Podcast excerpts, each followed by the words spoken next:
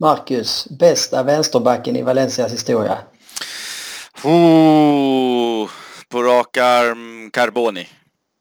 Det kör det. Det var jag faktiskt väldigt nöjd med. Det var faktiskt han jag hade tänkt eh, kontra med. Så det var ja. kul att vi var helt ense där. Ja, det, det är bra det. Ett oväntat val, men eh, ganska givet ändå. Ja, han var, han var bra på vänsterbacken. Ja, en riktig eh, kultspelare. Ja, får se om det dyker ut några fler kultspelare, men vi, vi vevar igång avsnitt tre här då. Det gör vi. Ja.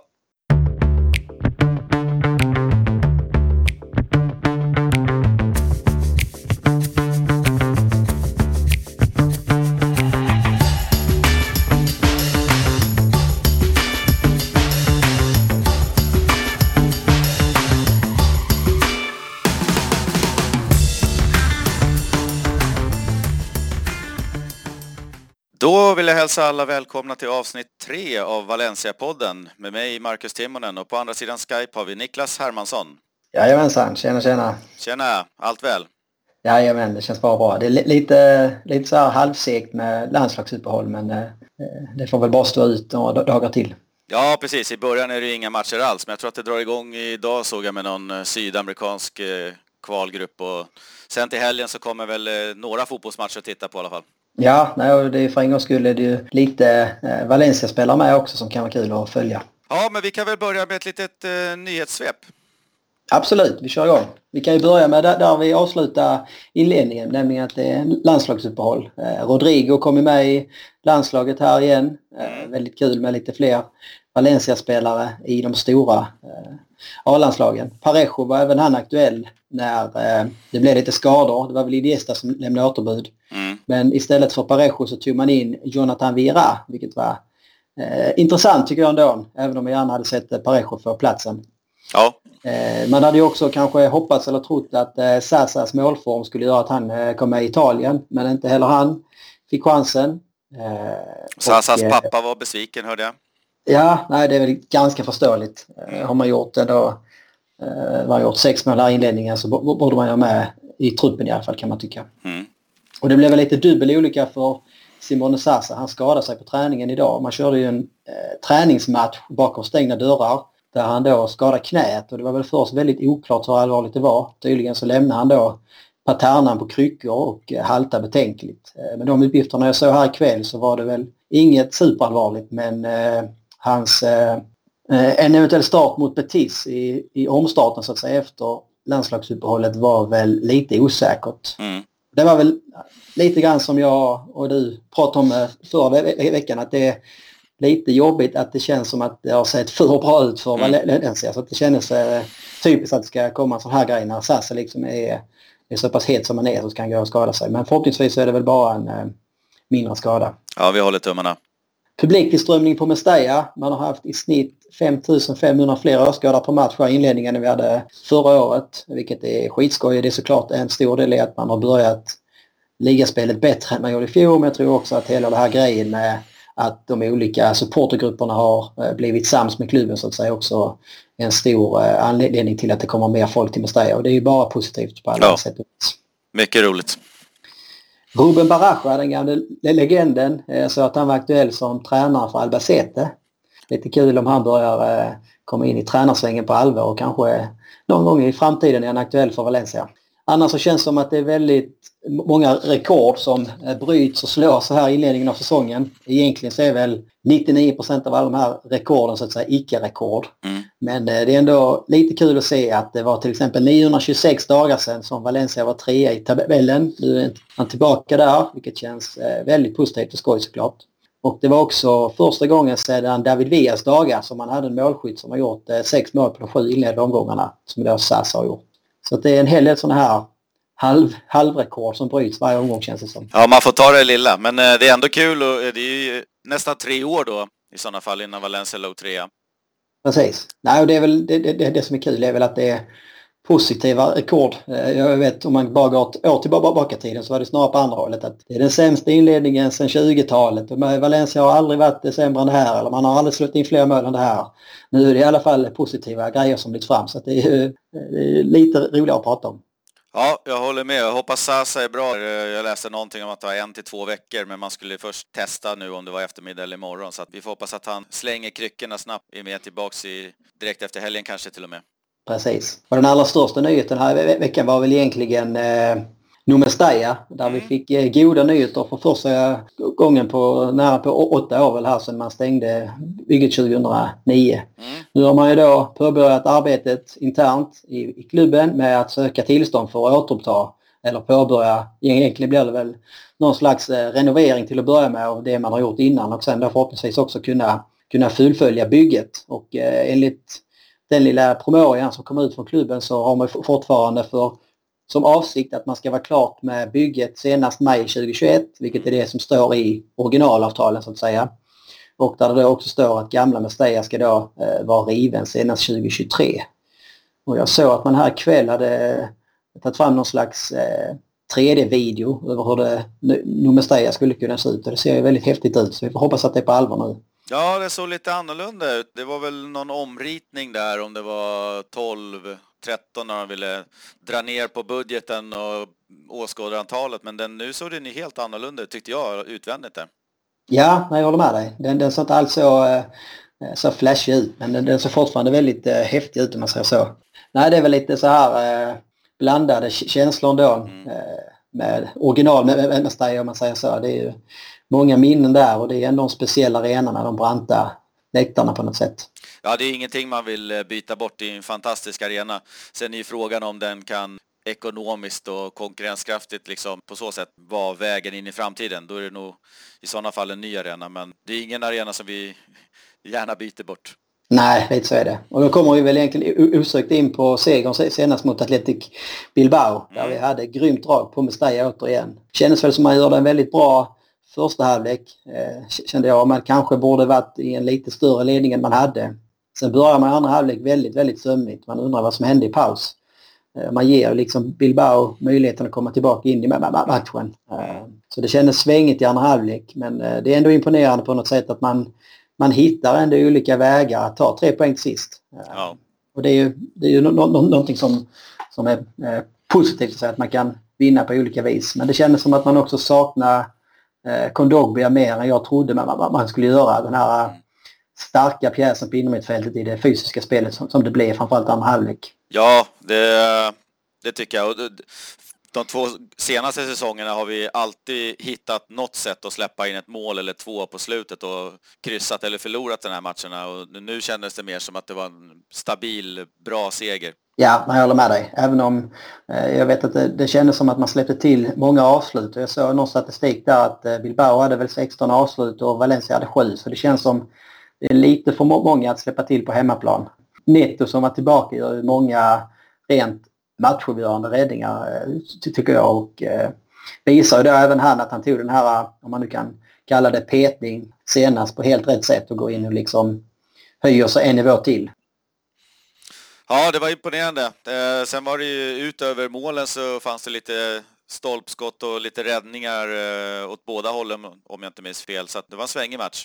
Ja det var det. Det var en häftig match återigen. Det har varit två nu här, eh, två holmgångar och det har varit två liksom, eh, som vi sa också, alltså direkta finaler mot eh, direkta kon konkurrenter på något sätt. Och båda gångerna har Valencia lämnat planen med tre poäng och seger. Så det, är, det är en otrolig styrka man har visat här när det liksom har kommit in i ett kritiskt skede av eh, säsongen på något sätt. Ja, och det viktiga är ju att, att göra mål eh, för laget, eh, annars vinner man inga matcher. Men jag tycker ju också att det är oerhört viktigt att eh, Sasa och Rodrigo återigen får göra mål och känna att, eh, att man som anfallare är med och bidrar med det man eh, vill, det strået man vill dra till stacken så att säga.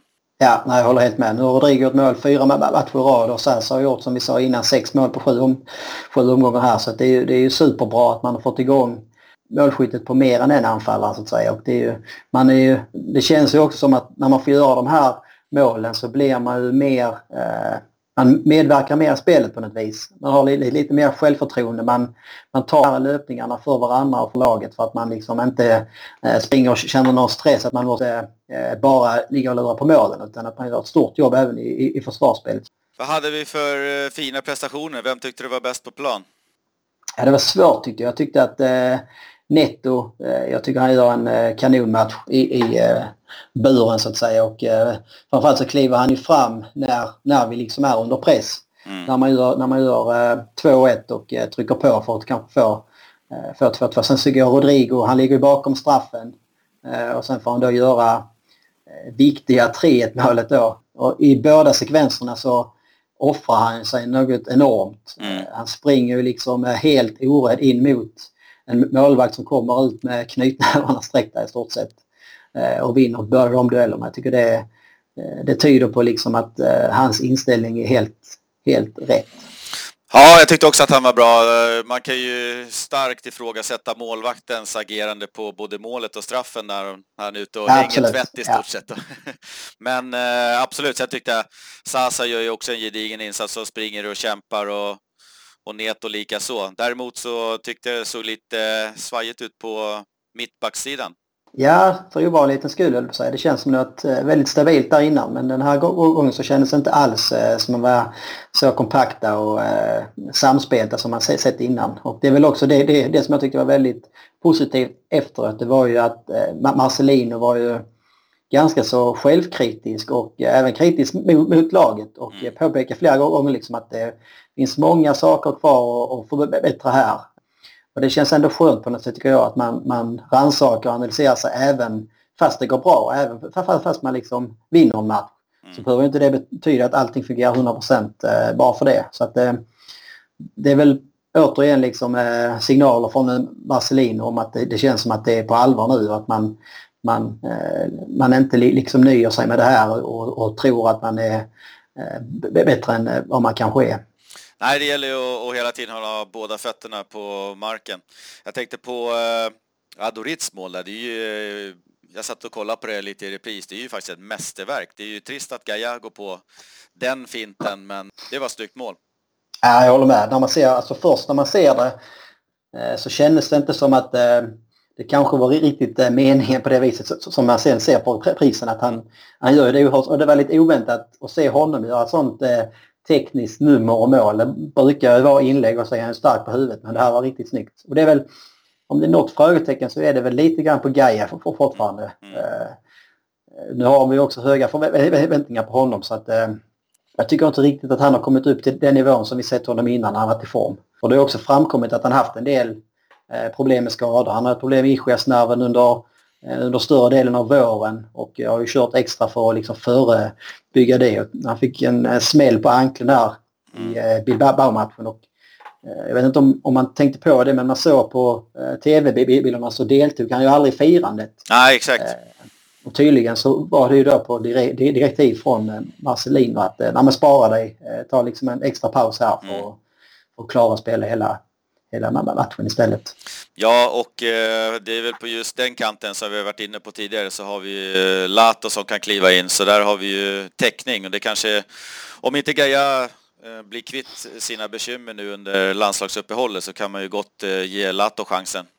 Ja, nej, precis. Nej, det är det som känns tryggt, att man liksom inte står och faller med, med Gaia där, utan att Tony Lato har gjort det minst lika bra när han har fått chansen. Mm. Att, eller varför inte båda som mot slutet? Ja, nej, men det, jag tycker det är kul när han kör den uppställningen med de här dubbla lateral på mm.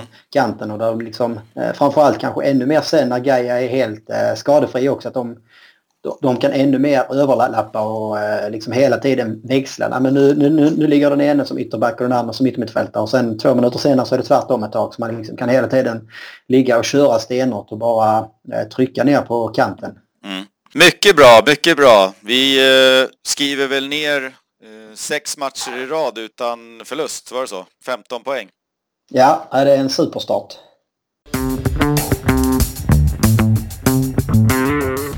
Hermans trippel har det blivit dags för. Niklas, eh, radar du upp eh, tre stycken som, saker som du vill ventilera? Ja, denna gången har jag kollat lite mer på tränare och då i synnerhet Marcelino och mm. eh, kikat på, eh, försökt hitta hans magiska formel så att säga. Mm. Det jag har hittat är väl egentligen eh, tre tydliga taktiska egenskaper som jag känner att han har infört i årets Valencia. Mm. Eh, punkt nummer ett, en kompakt defensiv. Eh, det är ett väldigt positionsfokuserat och tydligt 4-4-2 vi ser i år jämfört med kanske 4-2-3-1, 4-3-3 och så här som vi sett eh, tidigare. Mm. Och det känns som att man ligger väldigt nära varandra både inom lagdelarna så att säga men även mellan lagdelarna. Man mm. lämnar inga ytor mellan sig utan att man kväver motståndet ut i de ytorna som man tycker är ofarliga. Mm. Mittfältet tycker jag är nyckeln här. Eh, man har ett väldigt smalt mittfält i försvarsspelet där man drar in yttrarna, eh, tvingar då motståndarna utanför sig längs kanterna istället för eh, centralt som oftast är, farliga så att säga. Mm. Och när man väl då får ut dem brett så kommer en aggressiv press för att kunna vinna boll och kunna ställa om blixtsnabbt. Ja, jag håller med. Vi var inne på det lite grann, jag tror det var förra podden, på just hur han försöker pressa ut dem på, på sidkanterna istället för att släppa igenom på mitten. Exakt, Nej, men jag tycker det är en stor skillnad i år eh, där man, där man liksom tidigare blivit eh, ibland eh, genomspelade väldigt enkelt på inomhutfältet som vi inte alls ser på samma sätt i år. Mm. Och då kommer vi osökt in på punkt nummer två. Så jag skrivit rubriken snabba spelvändningar.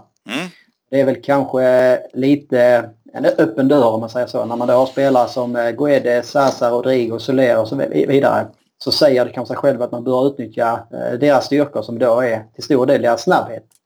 Eh, och lägger man då på att vi har ytterbackar som kanske Lato Gaia på ena kanten och, och Vidal på andra kanten som är både snabba och anfallsglada så har man ju ett väldigt bra grundrecept för en kontringsstark fotboll som jag tycker också man, man, där man använder sitt material väldigt bra. Det är liksom direkta snabba pass framåt så fort man erövrar boll. Ja. Det är det som vi var inne på tidigare också att mm. det är ett litet signum känns som i år att när man väl bryter boll så ska den framåt i första läget. Ja, och spelarna på, på kanterna vet ju precis när de börjar liksom känna på sig att nu kan det bli ett bollbrytning, då börjar de röra sig ut i ytorna. Så man märker att de är ju på tårna också, bollmottagarna. Nej, men det känns som att eh, istället för att det kanske är en, två anfallare som tar liksom de löpningarna framåt när man ställer om så känns det som att det är väldigt många spelare som, som är med i, i de här kontringarna. Och det är väl också nyckeln på något sätt. Eh, dels så gör det då det svårare för försvarsspelarna så att säga. Man, man tvingar dem att ta ett beslut. Ja, men ska vi stänga kanten här? Ska vi hålla igen det centralt? Eh, vilken spelare ska vi fokusera på? Eh, och samtidigt ser du då på bollhållaren flera olika alternativ att spela på. Så att man ja. i sina spelvändningar så känns det som man alltid har tre, fyra alternativ för att det är så många som gör sina maxlöpningar så att säga. Ja, och det är svårt för motståndaren också om man vet att blir jag av med bollen då går det fort. Och eh, då Precis. kanske man blir lite rädd för att göra den här sista svåra finten eller försök till någonting. Man vet att det kan smälla till direkt. Ja, men vi har ju sett att alltså många av målen som vi har gjort har ju tillkommit på de här snabba spelvändningarna. Så det känns som att eh, när man väl lyckas så att säga så är det väldigt svårt att stoppa det för försvarsspelarna i det andra laget. Och det, eh, jag tycker inte heller som att, att man kanske ska underskatta det jobb som framförallt kanske Rodrigo gör här. Eh, han, han gör väldigt många smarta löpningar. Han, man ser att han positionerar sig väldigt bra på planen tycker jag.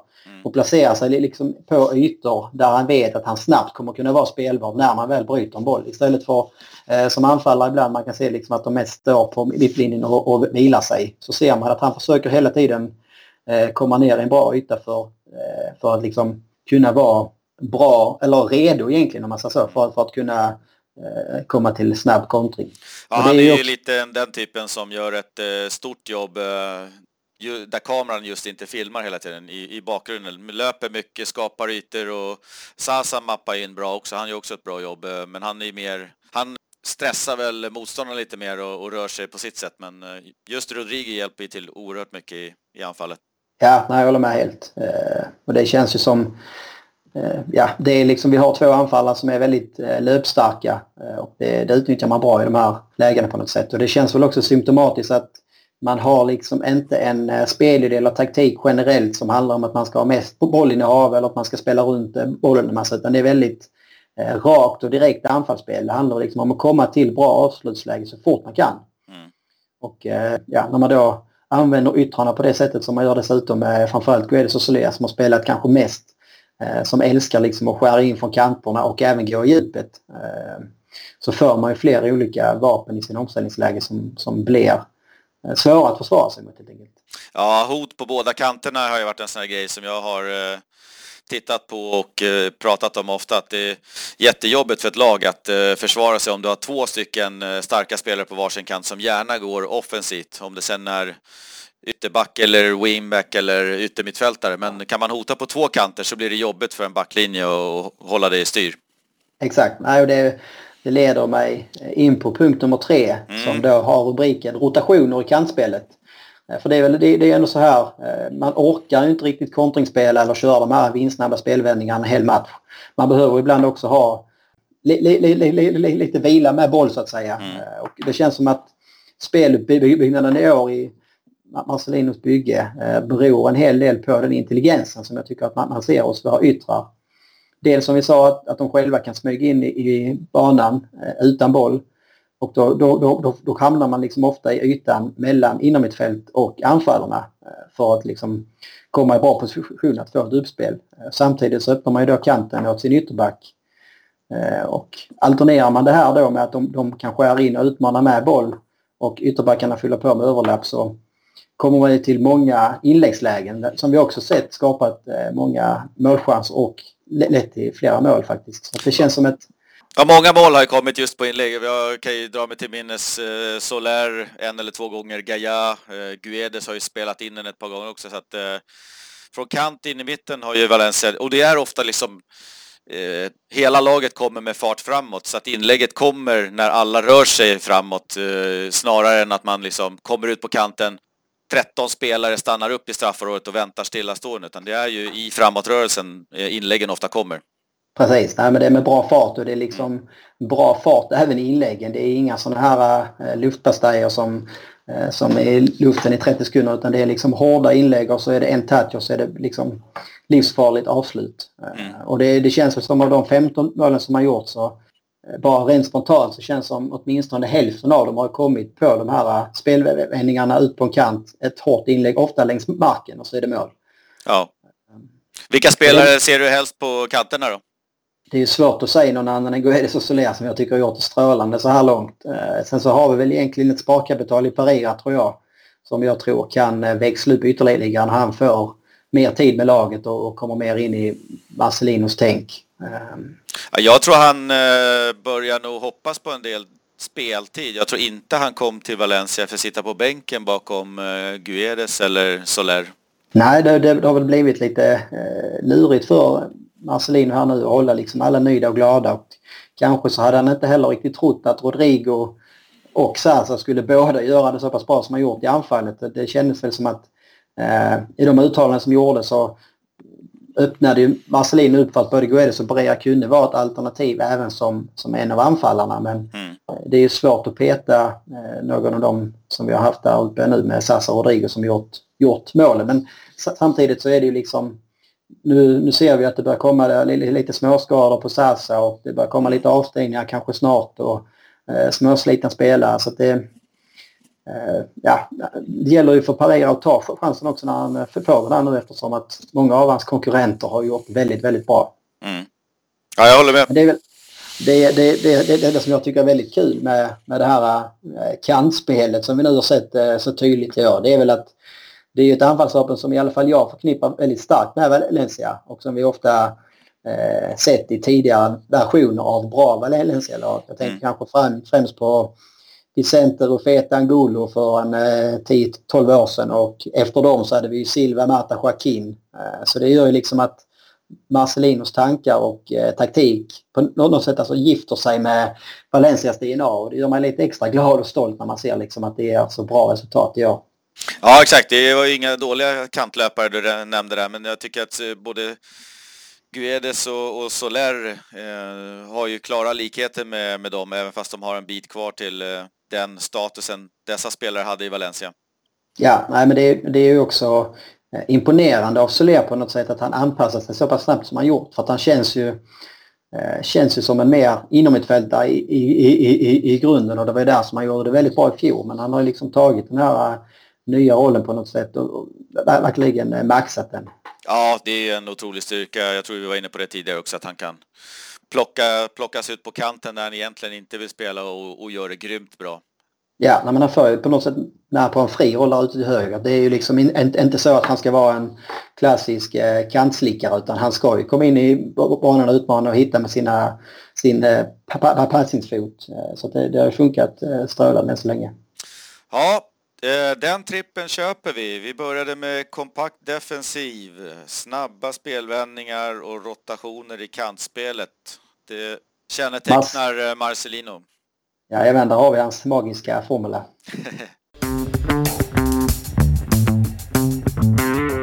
Pandoras ask har det blivit dags för.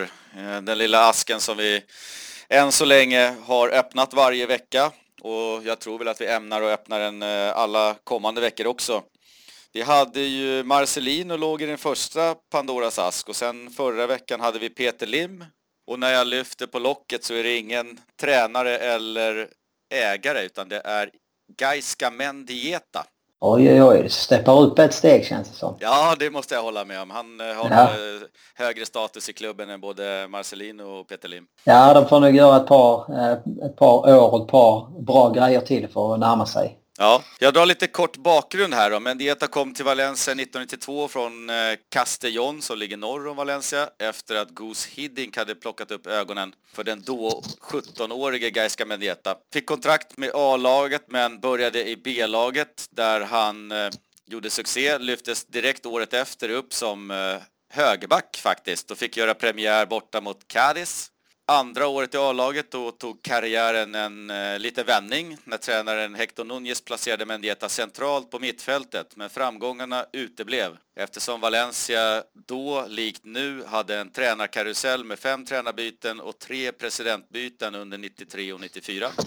Under Luis Aragonés ledning blev Mendieta sen successivt mer och mer en startspelare och efter att Claudio Ranieri tagit över 1997 så exploderade Mendietas karriär i en fri roll offensiv roll på mittfältet.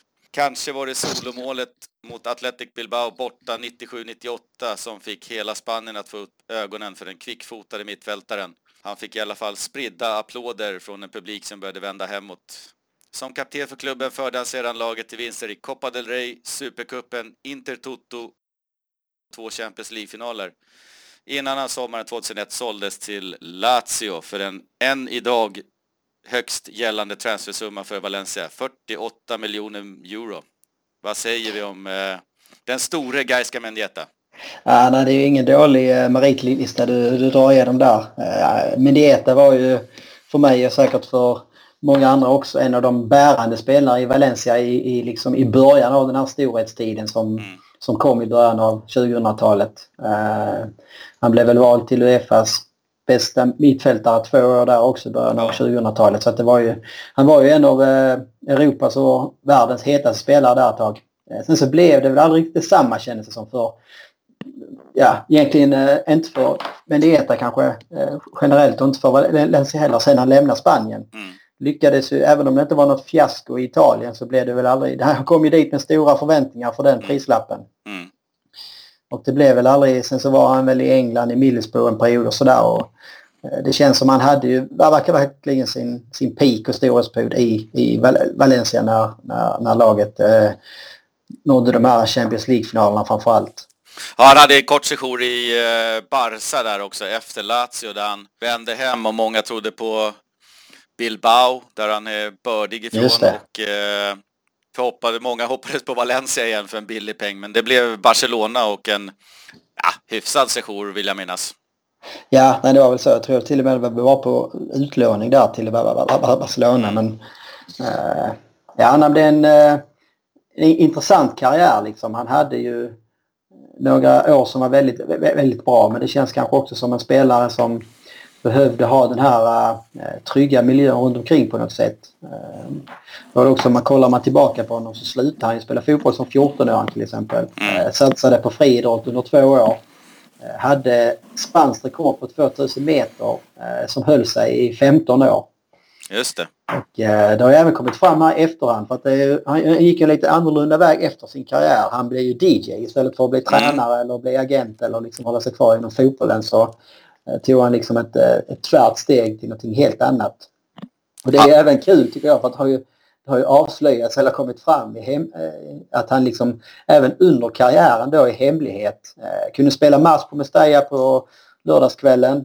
sen så liksom tog han på sig en hatt och förklädde sig och så gick han ut och körde DJ på klubbarna i Valencia på natten liksom. Så det, det, är nog en hel del som kanske dansar till Medietas musik utan att ha koll på det.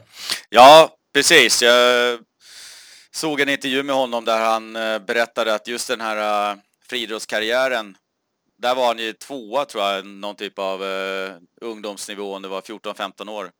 Och var väl det han tyckte var sin talang i början. Han tyckte själv inte, och det var många runt omkring honom som inte tyckte att han hade någon teknik eller bollkontroll. Utan Nej, det var ju hans löpningar som gjorde att han eh, fick en eh, lite skogshuggarplats i laget, att han slutade aldrig springa och var jätteättrig och sådär. Och det var ju först eh, när han kom upp i Valencias A-lag och fick spela och träna med lite bättre spelare, där han började verkligen nöta, nöta, nöta för att få in tekniken. Ja, men jag tycker det är intressant med sådana här spelare som inte är de här supertalangerna från 10 års ålder och sen liksom lever på det. Eh, utan att det är liksom hårt jobb och eh, ja, men en, liksom en klok spelare som förstår att ja, men det här är mina styrkor, det här behöver jag träna hårt på och sen liksom hittar, hittar en, en bra roll för att maxa sin karriär känns det som. Nej, och det jag såg av honom på eh, runt 2000 där var ju mycket från Champions League såklart. Eh, svårt att tänka sig att den spelaren inte var född med teknisk begåvning.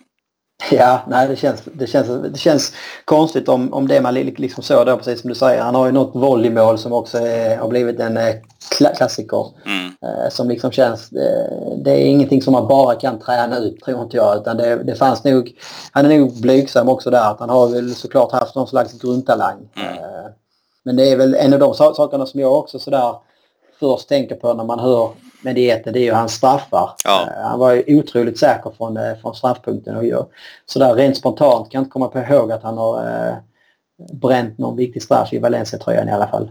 Nej, jag har faktiskt lite statistik på det där. Ja. Det finns en lista på internet där allting finns på ja, världens bästa straffskyttar genom tiderna. Jaha. Och där har vi Gaisca Mendieta på en sjunde plats. Han har slagit 50 straffar i, ska vi se, karriären. Missat eh, sex stycken, 88 procent. Ja, det, det, får man väl ändå säga är väldigt, väldigt bra statistik. Och det är klart, är han sjua i världen på det så är det väl också ett bra facit. Ja, vi har Zlatan på en fjärde plats och, och yes. Oj. ingen mindre än Matt Letizier på första plats. Ja. Han slog lika ja, det... många straffar som eh, Mendieta, men han missat bara en av 50. Så var det i Premier League också så det är ja, lite exakt. enklare. Ja. Lättare liga. Ja. Nej, jag, jag hörde Mendieta också, han var ju inte första straffskytt eh, förrän han började liksom eh, även på den punkten lära sig, lära sig, lära sig och han, han tog hjälp av ingen mindre än Oleg Salenko. Han oj, oj. Eh, utvecklade sin teknik av att titta på målvakten hela tiden. Han tittade inte ner på bollen en gång utan han väntade på målvaktens rörelse. Exakt, eh, när målvakten det... tog ett steg åt ett håll så la han den åt andra hållet. Så det såg enkelt ut varje gång. Precis, nej, men det är det karaktäristiska som man minns. Liksom, att det, var, det kändes inte som en spelare, det är ofta det många straffskyttar eh, säger idag. Att, nej, men det gäller att ha bestämt sig när man, när man går fram och sen är det bara att gå fram och göra det. Utan han kände sig som, han gick fram, hade ingen aning var han skulle lägga den utan liksom vänta ut eh, målvakten på något sätt och sen så la han in det i andra hörnet eh, retfullt enkelt. Ja, eh, 44 mål, det måste ändå stå för en, uh, runt hälften av hans uh, mål i Valencia-tröjan. Ja, de straffarna är väl i och för sig över hela karriären, men det ja, var många straffmål. Ja, precis. Nej, det borde vara merparten av de straffmålen borde ju varit i, i Valencia-tröjan där han var straffskytt under, under lång tid känns det som. I övrigt så kommer man väl ihåg eh, skotten. Eh, det var ju hur många skott som helst, både med höger och vänster och kronjuvelen, kronjuvelen är ju den du nämnde precis mot eh, Barca. Ja, den eh, volleyn på det inlägget sitter ju väldigt fint. Det var ju också i en viktig match. Det var väl om det var semifinal eller vad det var i Copa del Rey om jag minns mm. rätt. Ja. Och Copa del Rey var ju det guldet han tog. Ja, det var väl det som var det lilla, eh, lilla smolket i, i bägaren för honom i Valencia. Han var ju som sagt i två Champions League-finaler två år i rad och eh, var ju liksom också nära att utmana i ligan men det var ju först eh, säsongen efter eh, han hade lämnat som han väl tog sin efterlängtade ligatitel. Mm. Ja, så var det. Jag kollade upp det där Copa del Rey-guldet. De mötte Levante i åttondel 4-0. Sen fick de lottningen Barca i kvart och Real i semi och gör 14 mål i två dubbelmöten mot de två lagen. Ja, det är, det är rätt så hyfsat får man väl ändå säga. Ja, det, det må man säga. Det var tydligen eh, helt galna matcher. Och ser man på hans eh, highlights-paket så vevar de ju ett mål från eh, finalen där. När han lyfte bollen över hela backlinjen. Ja, just det. Just det, han lurar alla att han ska skjuta och så bara gör han en enkel eh, volley över dem och lägger in den sen. Ja, mycket snyggt. Nej men det är, det är en häftig spelare och det är liksom en legend som... Eh, eh, jag måste nu också säga personligen var det väl en av de spelarna som gjorde att man fick upp ögonen lite extra för Valencia. Mm. Eftersom man är i den åldern man är så var, det ju, eh, var man ju i den åldern under eh, Menetas glansdagar där man börjar följa fotboll mer regelbundet på något sätt. Och eh, han är absolut en spelare som, som man alltid kommer eh, ha i Valencia-hjärtat. Ja, jag har ju en liten förkärlek till Mendieta och eh, El Payaso och Aymar där. De eh, kamperade väl eh, lite grann ihop och var de två stora Valencia-spelarna under den tiden när, eh, när Champions League egentligen kanske blev stort i Sverige och TV3 sen eh, rätt många matcher ändå. Ja, nej absolut. Ja, trist med två Champions League-finaler. Han lämnade efter det till eh, Lazio. Ja, Rekord, nej, det, rekordsumma. Det var en rekordsumma men jag vet ju också att det, det, det, tog ju väldigt många år innan man väl fick alla de där pengarna. Och man får fortfarande fått varenda pesetas, det vet jag inte riktigt. Men jag vet ju att när man sen eh, några år senare började värva en del italienare, det var väl Fioro, Di Vaio och eh, allt vad de hette, eh, så var ju en del av de värvningarna någon slags avbetalning från eh, Lazio som hamnade i lite ekonomiska bekymmer. Så att, eh, det var en bra prislapp men eh, frågan är eh, om man liksom om, om, om, om det var värt det eh, eller om man skulle behållit honom och eh, sett vad det hade kunnat ge. Exakt, det kan ju alltid vara så lite grann med italienska klubbar. Hoppas ingen eh, Laziale blir lite sur. nej, nej, och det känns väl kanske som det är väl... Men, men, men Dieta har ju säkerligen tänkt samma sak eftersom att det blev aldrig riktigt eh, eh det, detsamma när han väl lämnade Valencia. Så det, jag kan ju tänka mig att han eh, tusen gånger när han har druckit ett par glas sangria har liksom funderat, undrar hur min karriär hade sett ut om jag hade stannat i Valencia 2001 istället för att gå till Italien. Och det ja, kommer vi aldrig få veta tyvärr. Det kommer jag aldrig få veta. Jag eh, av nyfikenhet kollade upp det laget som eh, Mendieta gick till i Lazio och det går inte av för hacker kan jag säga. De hade ett riktigt bra lag. Till att börja med så hade de ju eh, El Piojo, Claudio Lopez hade gått dit året innan så det kan ju vara en bidragande faktor. Just det. Ja, men, men, i övrigt, eh, Sinisa Mihailovic, eh, Alessandro Nesta, vi har eh, Jaap Stam, Dejan Stankovic, Karel Poborski, Diego Simeone, Ivan de la Peña. Ja, nej, det är ju inga, inga dåliga namn du, du ropar upp. Var, var, det, var det Svenny som var tränare där också första året, eller hur var det? Det måste ju varit i samma veva, eller hade han hunnit lämna kanske? Här står det Dino Soff och Alberto Zaccheroni, så det var inga dåliga tränare heller. Nej, okej. Okay. Men jag kan förstå att han, jag, jag, jag, kan tänka mig att Valencia ville sälja honom också. Och, och jag kan tänka mig att han kanske kände att eh, Lazio kan vara en bra utmaning och, och, kanske höja lönen på något sätt. För Serie A var väldigt starkt då. Ja, nej, men det är alltså, på ett sätt är det förståeligt. Alltså, precis som du säger, för Valencia så fick man eh, en rekordsumma. Mm. Eh, och det är det väl svårt att tacka nej. Eh, för honom själv så var det en chans att göra någonting bra i en annan liga och komma till ett, eh, till ett storlag. Och precis som du säger så var ju Serie A lite högre aktat då än det kanske är nu. Ja. Så om man kollar på transfersumman, det måste ju nästan varit eh, åtminstone dagens Pogba-nivåer att få en eh, nästan halv miljard. Om de nu kanske inte ens fick allting, men ändå det var ju en galet hög summa.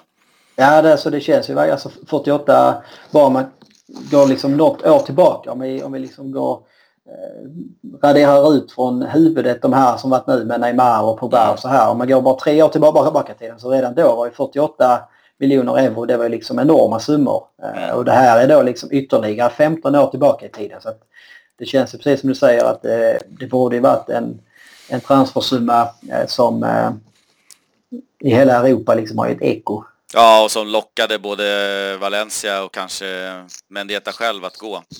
Ja, nej men det, det, det håller jag helt med om. Eh, det, det är bara tråkigt men eh, vi får minnas de, de, de goda stunderna helt enkelt. Ja, jag tänkte eh, som en avslutning så såg jag att, eller jag, vad jag förstår så bor han kvar i Middlesbrough med familj.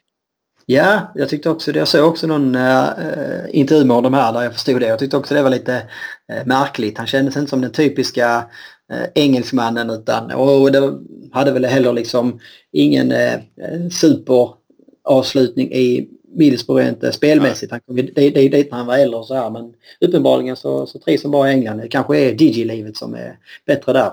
Ja, han nämnde i någon intervju att det var lite musiken som drog honom dit och, och möjligheten att få spela i Premier League och lite sånt. Men jag såg också att han hade tagit eh, lite tränarlicenser, Fifa A och Fifa B och ämnar att ta Fifa Pro nästa år med en ambition oj, oj, om att eh, kanske jaga en tränarkarriär någonstans.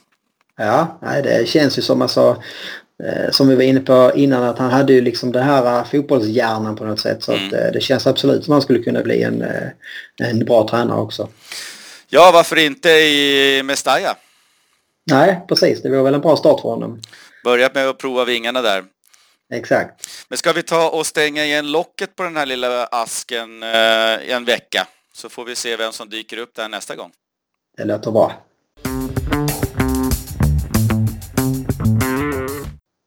Sådär, då tänkte jag till slut eh, påannonsera nästa match som är om en dryg vecka på söndag den 15 oktober borta i Sevilla mot eh, Real Betis. Den tänkte vi då snacka upp i nästa avsnitt, nästa vecka, avsnitt fyra.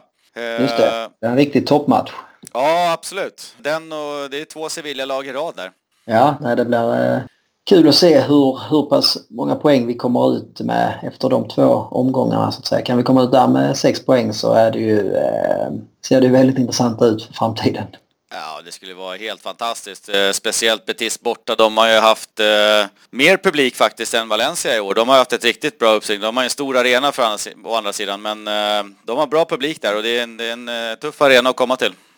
Ja, nej, men det känns väl som det, just nu i säsongsinledningen så har det varit Betis och Valencia på något sätt som eh, varit de stora positiva överraskningarna både i Spanien men det är även de, de som har ett eko i Europa på något sätt som är liksom lag som inte varit med i, i toppen eh, tidigare år på samma vis och som också visat upp ett spel som är roligt att titta på.